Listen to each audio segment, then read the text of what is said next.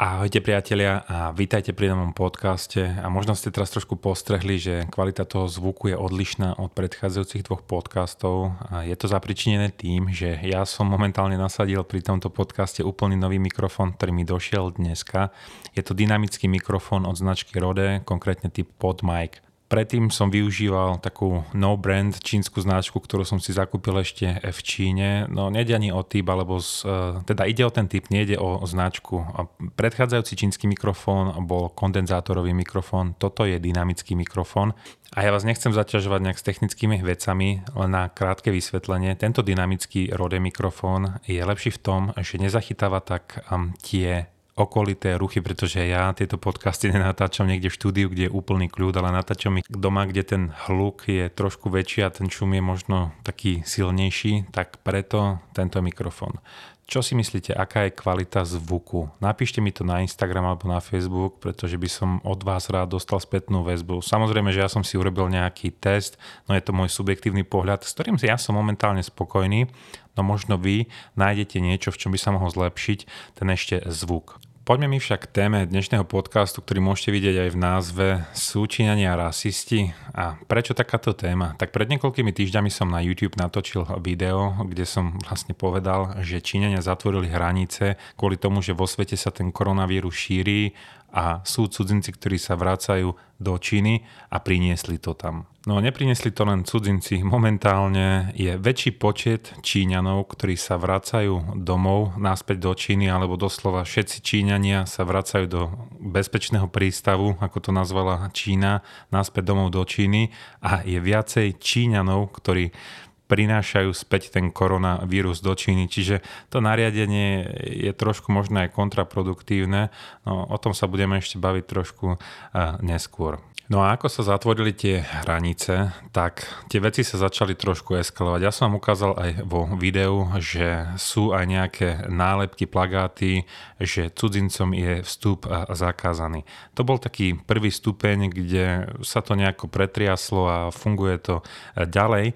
No ďalší krok bol ten, že v meste Guangzhou na juhu Číny, nedaleko Shenzhenu alebo Hongkongu, aby ste si vedeli spraviť predstavu, tak došlo k tomu, že začali vysťahovať vysťahovať Afričanov z hotelov a takisto z nájmov, z bytov, kde bývali kde si normálne platili nájom, čož nedáva veľmi zmysel, pretože keby niekto z tých Afričanov mal koronavírus, tak by to kľudne mohli šíriť ďalej na ulici.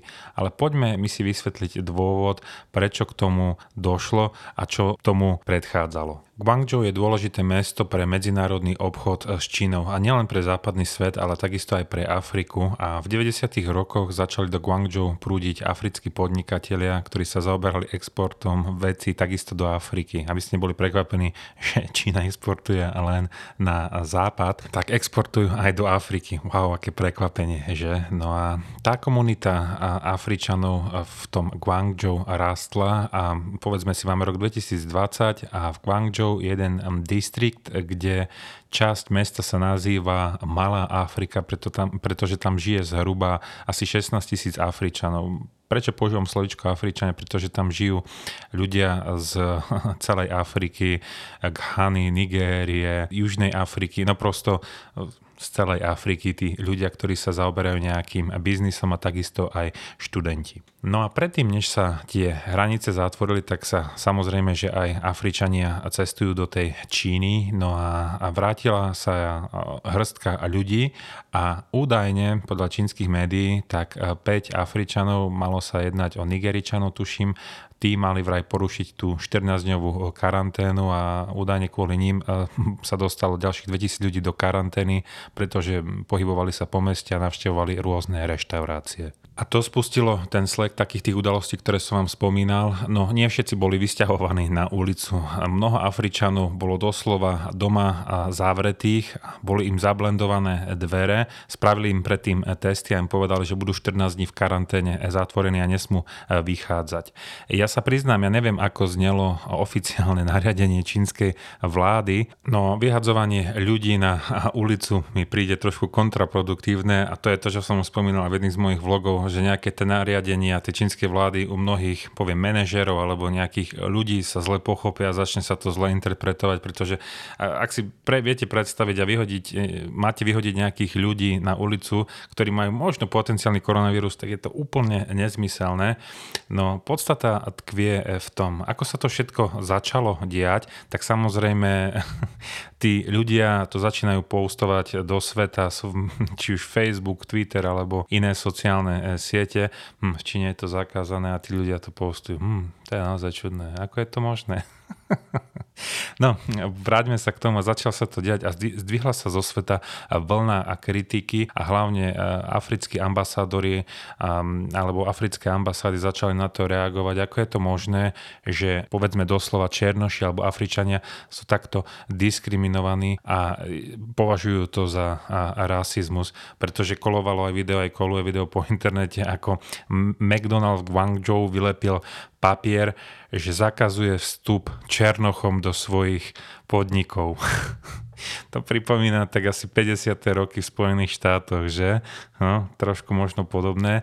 No začala sa zdvíhať takáto voľna kritiky, že doslova tých ľudí Afričanov nechceli, nikde nechcú obsluhovať, dokonca aj a americká ambasáda vydala varovanie pre všetkých Afroameričanov, že sa môže stať, že sa stanú obeťou nejakej roztržky alebo nejakého nedorozumenia. Takže začalo sa to eskalovať po celom svete a nakoniec to vyvrcholilo tým, že čínsky minister vyhlásil, že pre nich sú všetci ľudia rovní, čiže equal a nerobia Číňania rozdiel. To už bolo asi ten taký vrchol, kde tie najvyššie osoby zasiahli, aby vydali nejaké vyjadrenie, aby sa to všetko e, stlmilo a nakoniec sa to aj trošku upravilo s tým, že tie obmedzenia sa zmiernili a tých ľudí nasťahovali naspäť a tak ďalej. Ale jednoducho, čo chcem týmto povedať, či je to naozaj ten rasizmus. Pre obyčajného takého priemerného Číňana je nejaký ten Afričan skôr taká rarita, že vidie Černocha s tmavou kožou, že wow, wow, to je prosto paráda a tých sa chcú ich dotýkajú a tak ďalej, pretože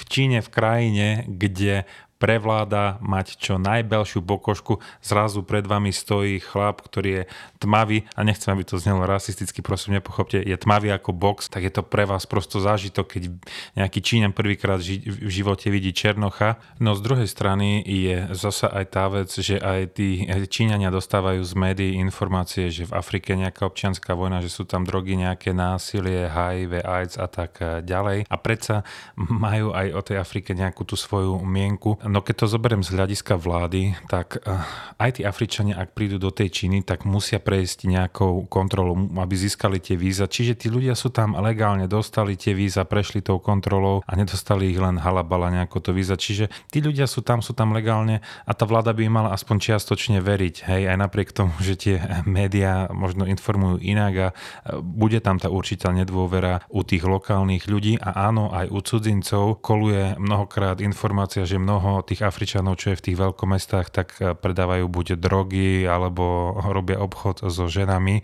No nemôžeme hádzať z všetkých do jedného vreca, že? No Čína takéto príslovie alebo niečoho takého sa nedrží a prakticky všetci, ktorí dostanú víza, sú v Číne, tak sú tam hostmi a sú tam na návšteve a Čína vie byť tolerantná, no v takýchto prípadoch je možno vidieť, ako Čína ide tvrdo s takýmito vecami, ak sa niečo nariadi, tak prosto sa to musí dodržať a nikto sa tam ne nehrá na nejakú, nazvem to politickú korektnosť, alebo či je to správne, alebo nie. Prosto nariadi sa a ide sa. A či to boli jeden, dvaja, tak odnesú si to doslova všetci. A uvediem to na takom príklade. Všetci viete niečo o Urgujcoch a Číne a tak ďalej. Áno, v provincii Xinjiang, kde žijú Urgujci, za posledných 12 rokov bolo niekoľko teroristických útokov, pri ktorých zahynuli ľudia a mnoho aj Číňanov. No a takisto v období, keď pôsobila ISIL alebo tá islamský štát, tá teroristická organizácia, tak aj samotné BBC reportovalo, že cez 18 tisíc Urgujcov bojovalo za islamský štát a Čína zaviedla takéto tvrdé opatrenia v tejto oblasti. Od roku 2016 sa to sprísnilo brutálnym spôsobom v tejto provincii a poznám jedného človeka. Konkrétne je to môj bývalý nemecký kolega, ktorý so mnou pracoval v Číne, má s priateľku Urgujku. A tá babena je vyštudovaná lekárka, pracuje v nemocnici na onkologickom oddelení, čiže nie, Urgujci nie sú až tak utlačení, že sú len upratovači alebo nejakí čašníci. Títo ľudia môžu aj normálne študovať, len sú pod väčšou kontrolou. Oni keď niekde cestujú a babena vyťahne a ide teda svoju občianku, tak dostáva sa pod väčšiu kontrolu. Ak príde niekde na hotel a ubytuje sa tam, tak ju rovno hlásia a stáva sa, že normálne príde k nej policia na kontrolu, alebo ak je niekde na letisku, tak sa stáva náhodou vybraným človekom, ktorý ide na tú prísnejšiu kontrolu. Fakt je doslova pod väčšou kontrolu, ale vyštudovala normálne, pracuje, má normálnu prácu, čiže tí ľudia môžu normálne pracovať, žiť, len sú doslova pod drobnohľadom. A niečo obdobné je možné teraz aplikovať na to, ako vyšlo to nariadenie, že sa zatvorili hranice pre cudzincov. Nejak sa to roznieslo do celej Číny, tá informácia, že cudzinci priniesli do Číny ten koronavírus späť. Nič na tom nemení, že možno v celej Číne ich bolo dokopy 40, 50 do 100 ľudí a že to nosí stovky Číňanov, to je v celku oka, ale boli sú nejakí cudzinci, ktorí to doniesli, takže treba si dávať bacha na cudzincov. Čiže za niekoľko ľudí, koľko, ktorí to tam priniesli, tak sú pod drobnohľadom teraz všetci cudzinci. V Guangzhou sa to vyajskalovalo doslova 16 nakazených, všetci Afričania a Afroameričania sú pod eh, drobnohľadom. No Čína ako krajina, napriek tomu, že vám vydá víza a ste tam, tak vám to doslova dá pocítiť. Ak chce, tak je to príjemná krajina, ale ak chce, tak vám dokáže tú moc a dokáže znepríjemniť človeku ten život, ako to možno ukazuje e, teraz, alebo nie znepríjemniť, ale dokáže tých ľudí držať pod silnejším drobnohľadom a zaviesť nejaké prísnejšie nariadenia pre tých ľudí. No v prípade tej Afriky, tak to má ešte aj trošku inú dohru, pretože ako sa začala zdvíhať tá vlna kritiky zo strany afrických ambasád a tak ďalej, tak e, Čína, aby samozrejme nestratila tvár, tak e, vydala nejaké vyjadrenia, spravila nejaké opatrenia, že tí ľudia sa začali vrácať do tých hotelov, do tých bytov a tak ďalej. No pozadie treba pochopiť je asi také, že všetci asi viete, že Čína investuje v Afrike veľké peniaze, bude infraštruktúry a tak ďalej a žije tam zhruba 1 milión Číňanov, ktorí sú tam už kvôli biznisu alebo sú tam na služobných cestách alebo tam žijú kvôli tomu, že tam pomáhajú rozvíjať tú čínsku infraštruktúru alebo ten čínsky biznis a je tam riziko, že by sa im vrátili nejaké odvetné opatrenia od tých Afričanov alebo od tých afrických krajín. Preto Číňania sú dobrí biznismeni, vedia ako hrať niektoré hry a tuto uhrali a že to urovnali. Neviem si predstaviť, alebo nechcem polemizovať, ako by to vyzeralo, ak by to bolo spojené s nejakými európskymi krajinami, kde by sa napríklad zamerali na nejaké európske krajiny alebo na Severnú Ameriku, ako by to riešili. No v tomto prípade, čo sa týka Afriky, tak to uhrali a snažili sa to doslova uhladiť. A to všetko ukazuje silu tej vlády, že ak sa niečo nariadí, tak sa to prosto niekedy až slepo dodržiava, aj napriek tomu, že ten výsledok môže byť eh, negatívny, pozitívny, alebo respektíve to nariadenie má význam, nemá význam, prosto sa slepo dodrží.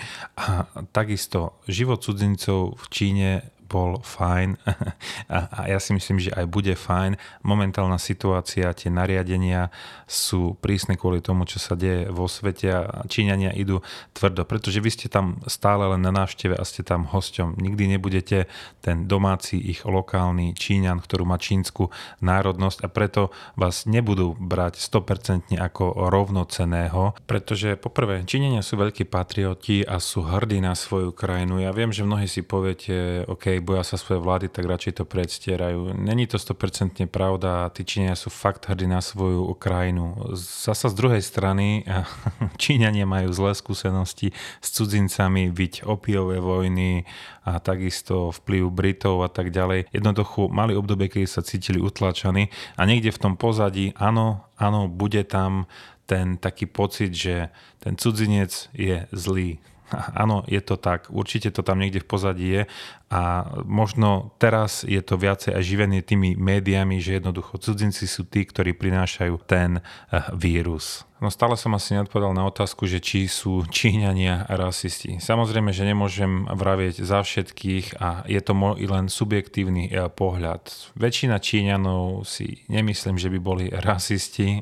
Sú to ľudia, pre ktorých sú beloši a černoši, len ľudia, ktorí vyzerajú inak a sú pre nich skôr atrakciou. Samozrejme, že sú ľudia, ktorí sa e, na to postavia inak a samozrejme, kľudne to môže byť aj nejaký ten rasizmus. To ja netvrdím. Z pohľadu tej vlády vlády. Tá čínska vláda vie byť naozaj tvrdá. Vie byť aj príjemná, jednoducho nechať tých ľudí, ľudí alebo tých cudzincov žiť si svojim životom.